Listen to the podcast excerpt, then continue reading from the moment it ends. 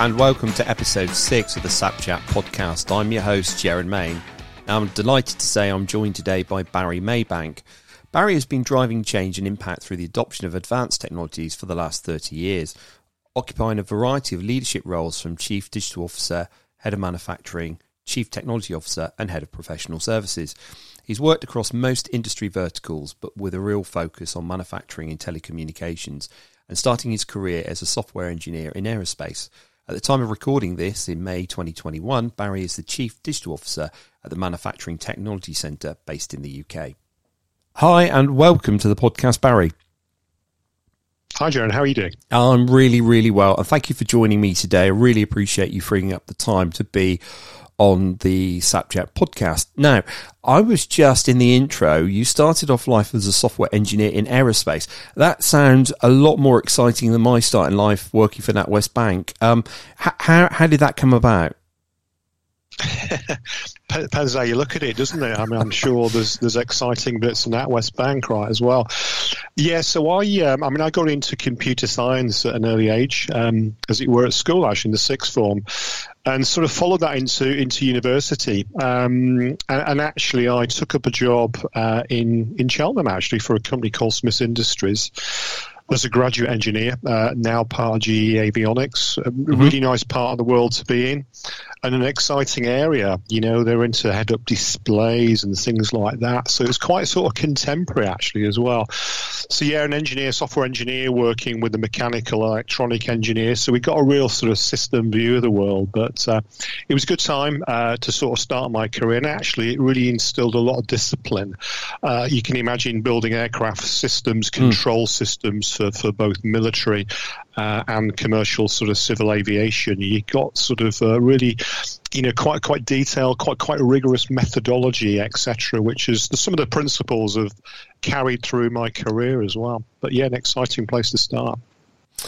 And so, in terms of you know what we, we were discussing and, and what prompted the podcast really was all around digitalization in, in supply chain uh, and manufacturing. I know your background's been predominantly manufacturing telecommunications, and it is being you know through through the pandemic and leading before that a lot of focus on the whole you know visibility of supply chain digitalization. But in that, there's a lot of um, buzzwords floating around and a lot of challenges for customers about where do they start, how do they make sense of that. I mean, what's your, what's your take on, on where we are at the moment? I mean, a lot's been said already, hasn't it? sort of post, post. Well, we're in pandemic, aren't we? Still, but but but sort of post pandemic, and it's kind of interesting. You know, you say manufacturing. I, have been in sort of industrial context for, for quite a number of years, from aerospace uh, into system integrator consultancy organizations in mm. telco uh, and into manufacturing. It's kind of interesting, isn't it? The boundaries are blurring between sectors, right? You know, yeah. very yeah. much manufacturing is being powered by telco, right? We're sort mm. of seeing 5G come in. So I think there's a lot of things going on, a lot of pivots already happening in manufacturing, right? I think they're already starting to look at and adopt different ways of working, next gen capabilities, if you like. The pandemic and all that's sort of surrounded it has only really accelerated that. But yeah, it's kind of interesting times, isn't it? you know, we're sort of seeing we've seen massive surges in um, across manufacturing sectors. You know, from life sciences, the obvious yep. high sort of points of surge, if you like, and then the lower points. You know, we mentioned aerospace, civil aerospace is um, is a little bit flat at the moment. So they're all going through different sort of challenges in different shapes and forms. But I think there's there's, there's been a wider backdrop as well of um, you know market changes, sort of market of one. You know, we're seeing real need for specialization of product, for example, in certain mm. areas, and that's across sector. I mean, I'm sort of seeing it. If you think about aerospace and defense, the new Tempest program, mm. the, the, the, model is going to be very much about market of one, about an export model first, so yep. lo- low numbers, mm-hmm. real specialization configuration for a particular market. So there's all sorts of macro trends kind of going on. I think it's only served to drive and accelerate the need for you know heavy heavier automation. I'm talking about robotics and automation, but digital underpins that, doesn't it? And data's at the heart of that. And I think we're seeing a lot of accelerated demand, uh, you know, for digital interventions. I mean, just a couple of examples. You know, you mentioned the supply chain. Well, even if you're in a high growth area, let's say the life sciences, you know, where there's massive, you know, spike demand there are significant challenges because the global supply chain has, has, has often been broken and impacted. Sure. So actually, we're seeing a lot of um, digital interventions, for example, simulation and moving into digital twin of the supply chain and how mm. we might rebalance things, if you like, across production facilities and then the local supply around that. So there's all sorts of you know demand uh, happening and challenges happening, and I think you know it's the pivotal time really for digital capabilities automation capabilities. And we hear banners like industrial, you know, industry four, etc., cetera, et cetera. I think we're all on the continuum, aren't they? If you look at an SME, there might be an industry three, right? If you're a, a, yeah. another organisation, there might be an industry five. So, you know, we're all on this sort of continuum. It's really how do we start and how do we kind of get into it and really move beyond the POC as well, really, Jaron. Yeah, and I think that's a really interesting point because I remember going to see SAP at an event. Oh, I don't know, it must have been four or five years ago. Industry, you know, 4.0 was, you know, uh, uh, up on the the agenda, and then there was, uh, you know, digital twin displays and it looked really funky and it looked really great. But of course, they were uh, demos at the time. I mean, they were real life demos and, and they were working, uh, you know, prototypes. But but the reality was, you were walking away from them thinking, "This is fantastic. This is the future." But but there's a gap. There's a gap between where we are today and where we're going to be in the future, and actually what's going to encourage uh, clients to, to make that step, what's going to encourage them to make the move. And actually, more importantly, some of the clients that I'm speaking to are saying, that's all very well, but how do I put this into some kind of roadmap? What I don't want to do is adopt a technology and then find I've got a mishmash of everything. Now, obviously, SAP's answer is, well, you know, we're, we're, we're kind of walled garden. And if you, you know, you buy from us, that will, that will ensure that you've got some kind of, um, underwriting or surety in the future. But I mean, are you now seeing those clients actually starting to readily adopt the technology and accept it as standard? Um, and how are they overcoming some of those challenges about fitting it into some kind of roadmap? Yeah, I mean, it's um, it, it's a key point, isn't it? That that adoption journey is kind of key. I, I don't think it matters who you are, right? You know, in my current role as we're recording this, uh, Joe and I work for the High Value Manufacturing Catapult as Chief Digital Officer, and we work across sector. It's a broad church, right? Manufacturing, yep. uh, as we know. Um, and actually, the supply chain is typically populated with, with small, medium sized companies, not just that, you know, we're not just talking about the big companies. So there's different adoption challenges, if you like. And I, mm. I often talk about, um, you know, there's a kind of inspire and awareness part of the journey.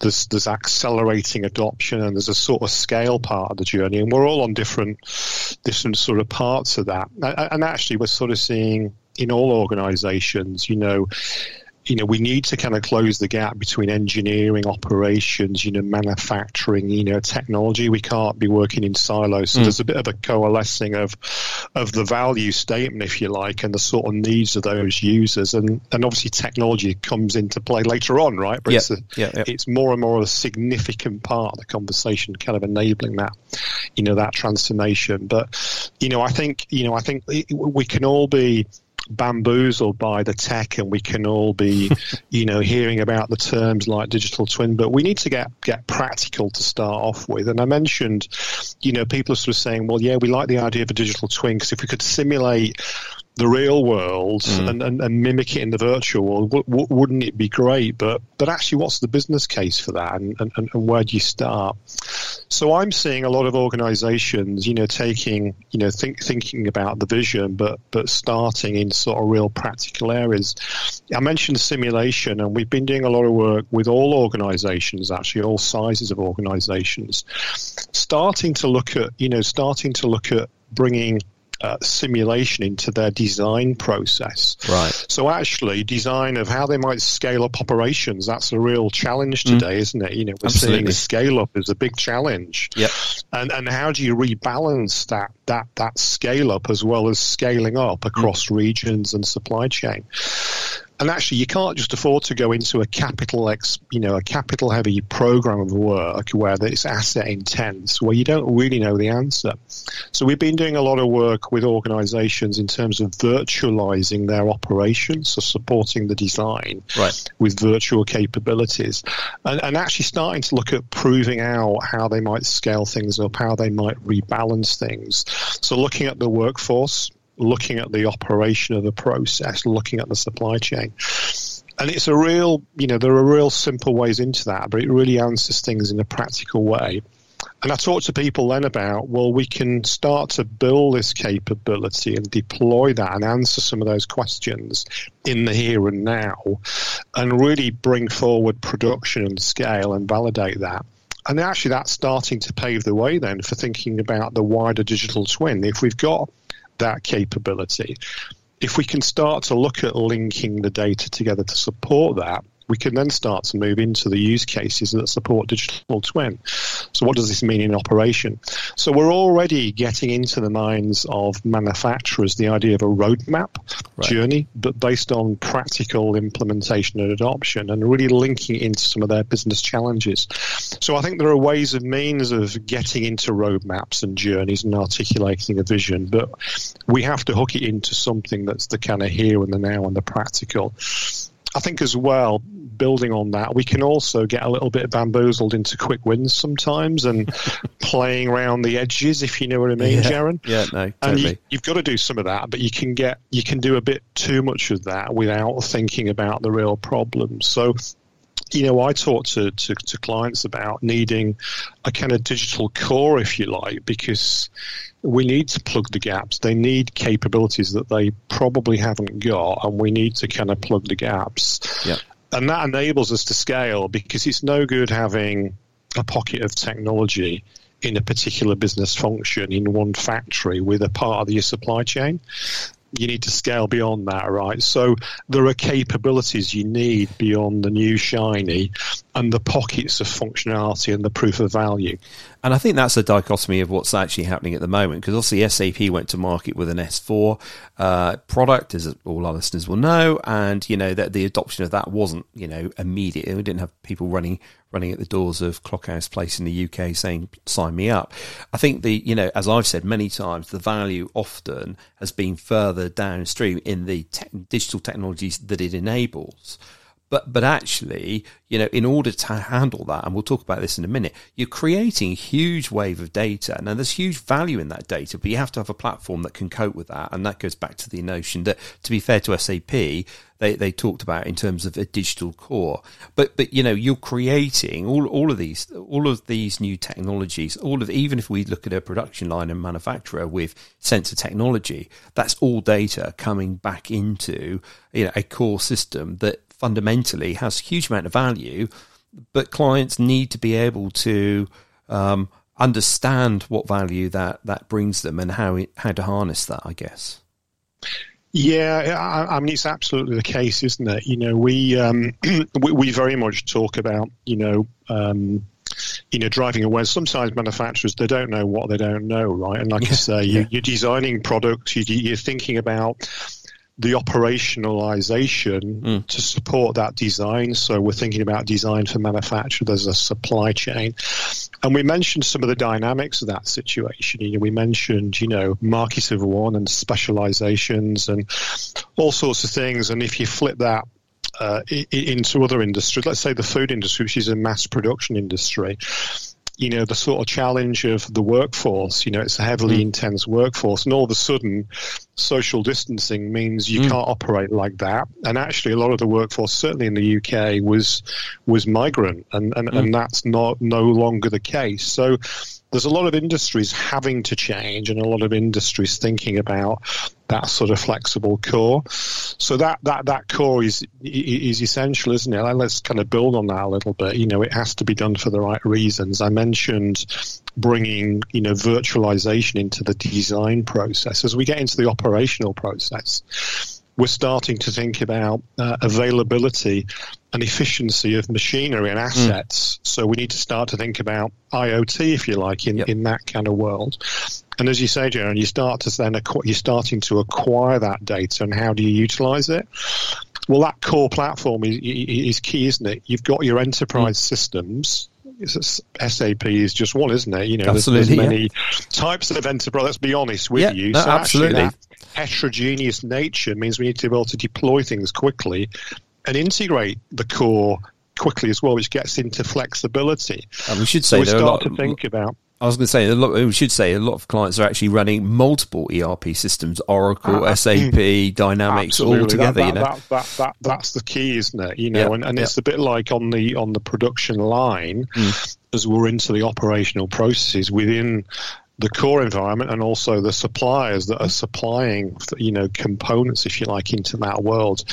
There's a lot of legacy machinery there, right? Let, us be mm. honest. There's a lot of legacy machinery. So how do we converge IT and legacy OT and adapt and adopt it? So the the core needs to be more than just enterprise systems. It needs to be able to integrate different things, if you like, in the mix and yeah. and cope with a different operating model and be dynamic as well. So, you know, how do we deploy that quickly is, is, is part of the mix. So a hybrid deployment model is also a fundamental sort of question, if you like, within the architecture that needs to be addressed. So it's great having a roadmap you know, we alluded to that. Yep. But the roadmap needs to be more than just shiny technology. It needs to be bedded into real use cases across that value chain and, and, and real value.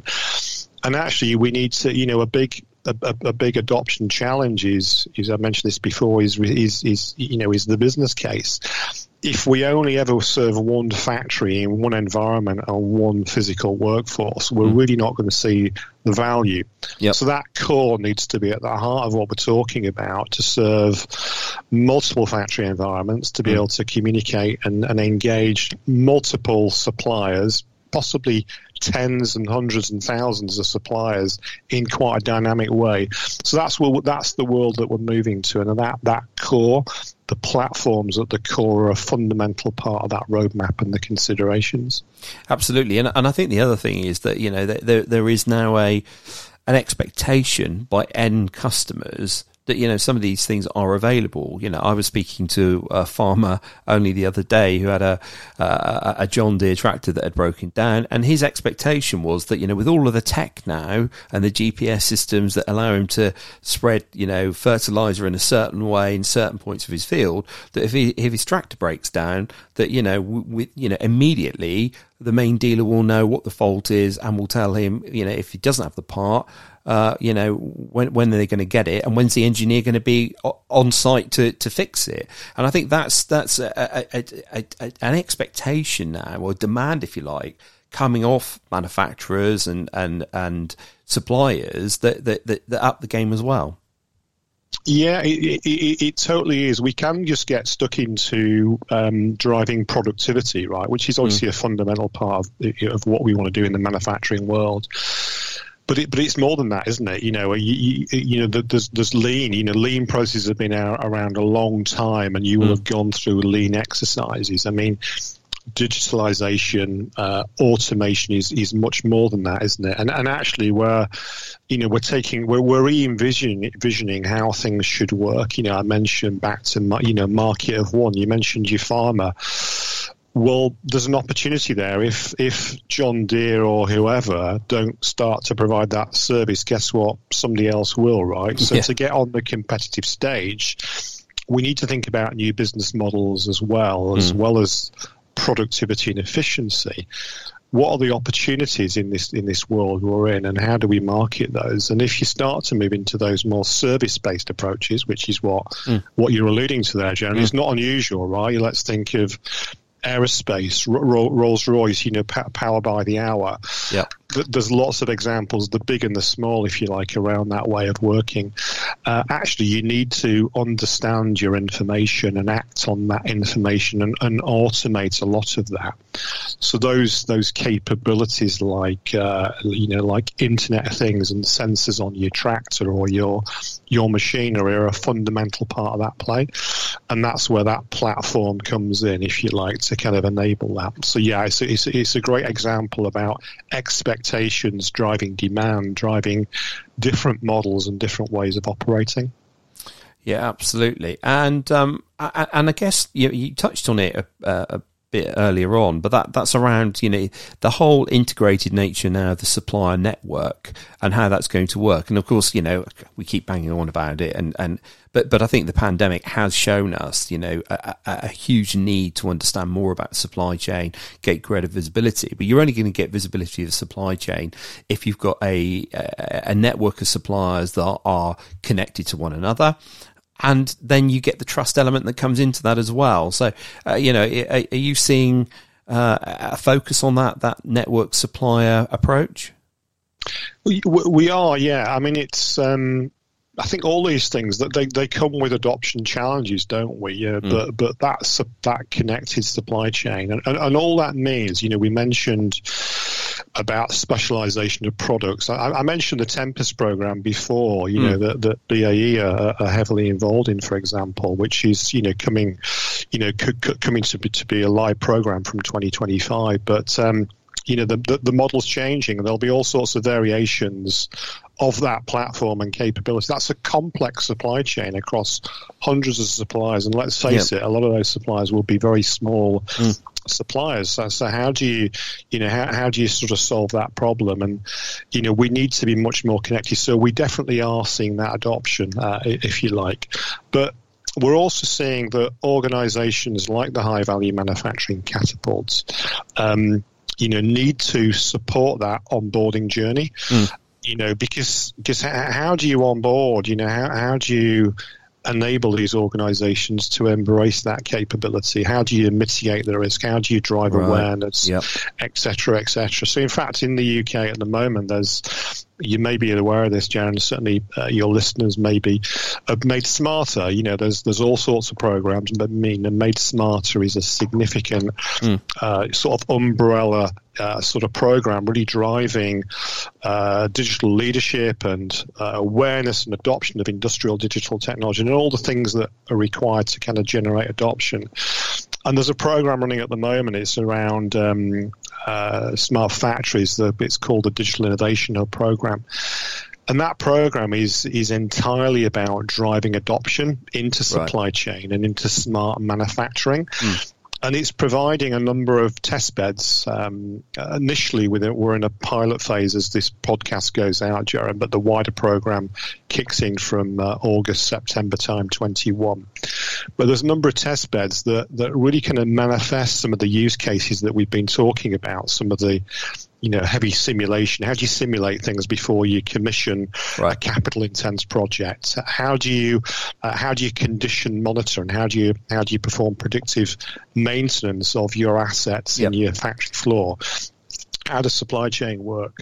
So there's a number of test beds that allow organizations, end users, but also technology providers, technology providers where they want to try out some new capability before they launch it to market. Okay. Yep. But end users, because end users are saying of all shapes and sizes, well, all this is great and I want to get on board and I want to do this, but I don't know where to start. Mm. And actually, where, where do I put my money and how do I mitigate the risk? So there are these programs that are really helping organizations try before they buy. Yep. You know, raise awareness, orientate themselves, try that use case out that is very appropriate to them, and that will hopefully then give them the kind of sort of starting point for the journey moving forward. So there's different interventions that, to be fair to UK government and industry, you know, mm. we're performing. Now I know your podcast goes out probably internationally, Jaron, as well, but that's the sense of what the UK are doing at the moment to help with adoption.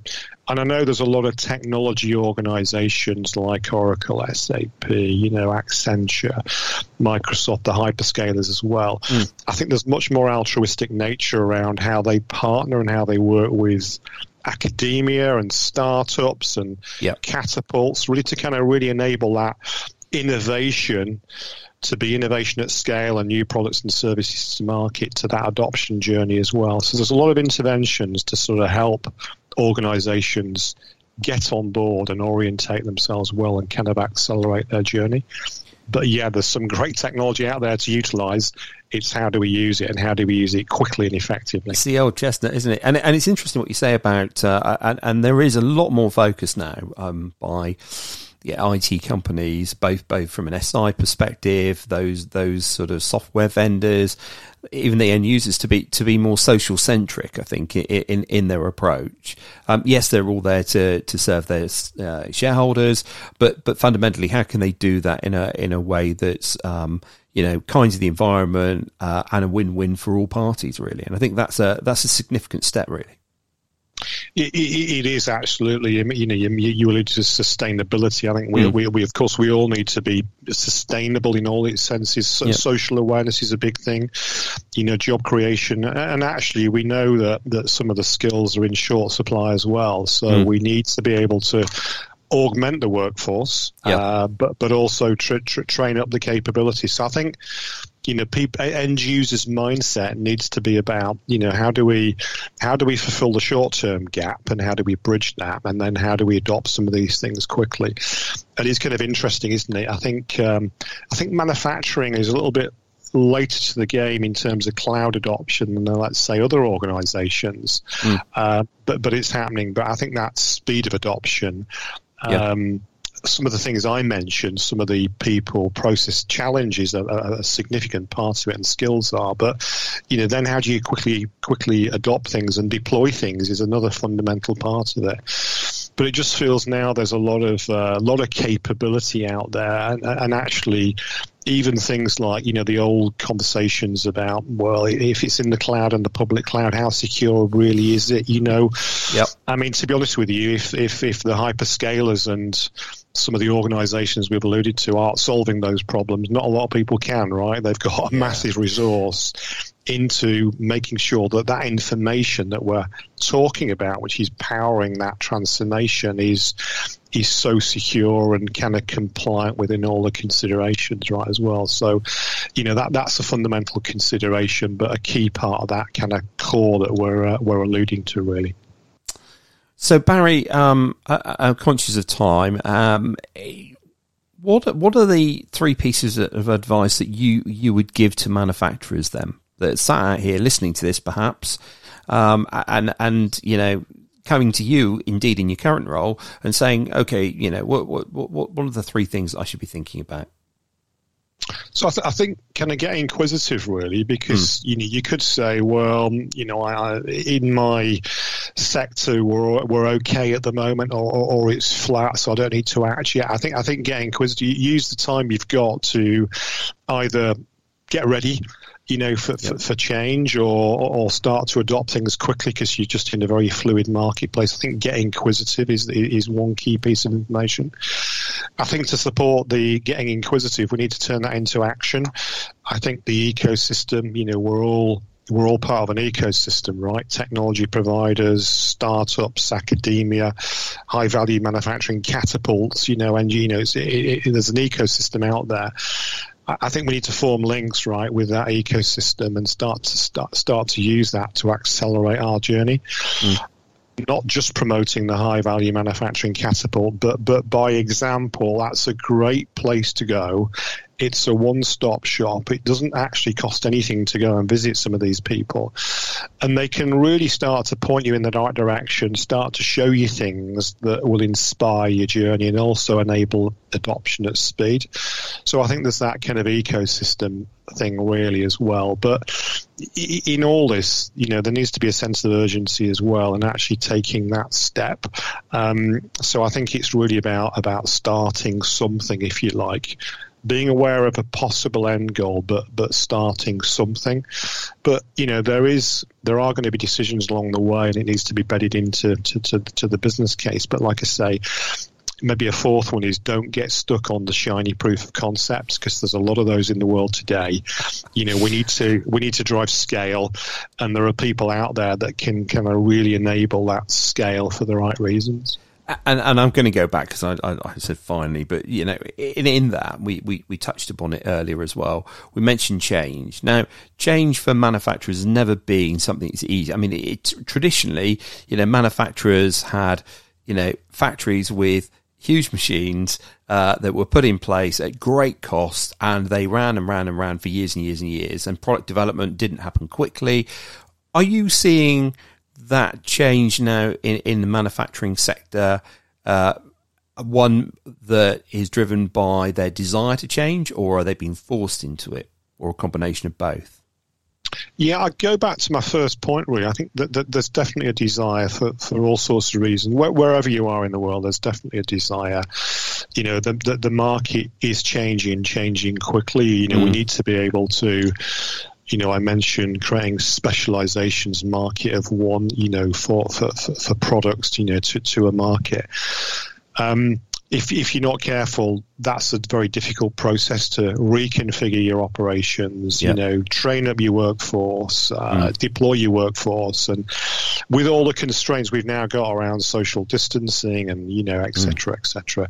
So, so I think for all sorts of reasons, you know, um, uh, you know, manufacturers, supply chain providers are, are more interested than ever. And actually, there's real action taking place. So mm. we, we, we are seeing that, and I think it's a really exciting, uh, you know, world to be. in. I think it's very very pivotal.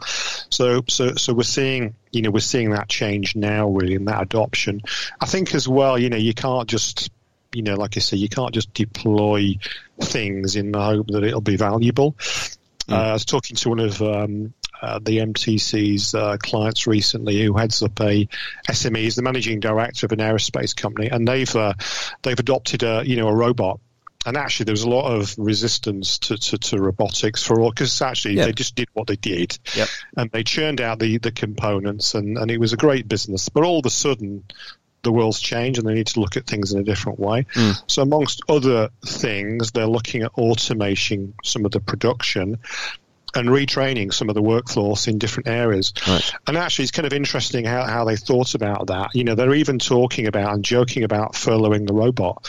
You know, so actually, the robotics has become part of the culture rather than a yeah. this kind of intrusion, if you like. So I think we're seeing a real cultural change uh, along with the shift and the kind of impetus that we've been talking about. So uh, it's an exciting time, like I say, to be in uh, manufacturing and all the sort of surrounding kind of capabilities around it. Um, it needs to be much more integrated, you know, yeah. manufacturing to the supply chain, manufacturing to the sales workforce and, and, and, and the customer demand, that whole, you know, horizontal connectivity and integration is so important, as well as that vertical integration from your machines to your people to your enterprise systems. So we're seeing big drive, if you like, to start to connect those dots up to kind of realize that opportunity and overcome some of those barriers and challenges. Absolutely, and and also. Um, a, a, greater desire, particularly for those manufacturers pro- providing sort of one-off high-end pieces of machinery, assets, where where the market seems to be going. Everything is is bought as a as a service rather than buying the physical asset. Yeah, that that's a big shift, isn't it? Dif- different business models uh, is a big shift, and we'll see more and more of that. It's not right for every industry. You know, mm. f- food production, for example, has got maybe workforce and, and, and, automation considerations and health and safety, but absolutely, that that is a ripe uh, kind of area. And if we talk about you know competitiveness and competitiveness in the global market, if you're a manufacturer, if you're looking at your business and your sales model and that channel, you have to be thinking about some of those things, right? And then how do you, what capabilities do you need to kind of enable that mm. and the steps along the way there? So, yeah, the different sort of service models and business models is a massive change and it'll all be technology enabled, right? It, it, yeah, it just works. Completely. Yeah. Barry, look, thank you. I'm conscious you didn't have a great deal of time, and I'm really uh, thankful that you you find the time to free up to speak to me this morning. Um, thank you very much indeed, and hopefully we can have you on again at some point in the future. It's been a pleasure, Jaron. Thanks for your time as well. Thanks, Barry.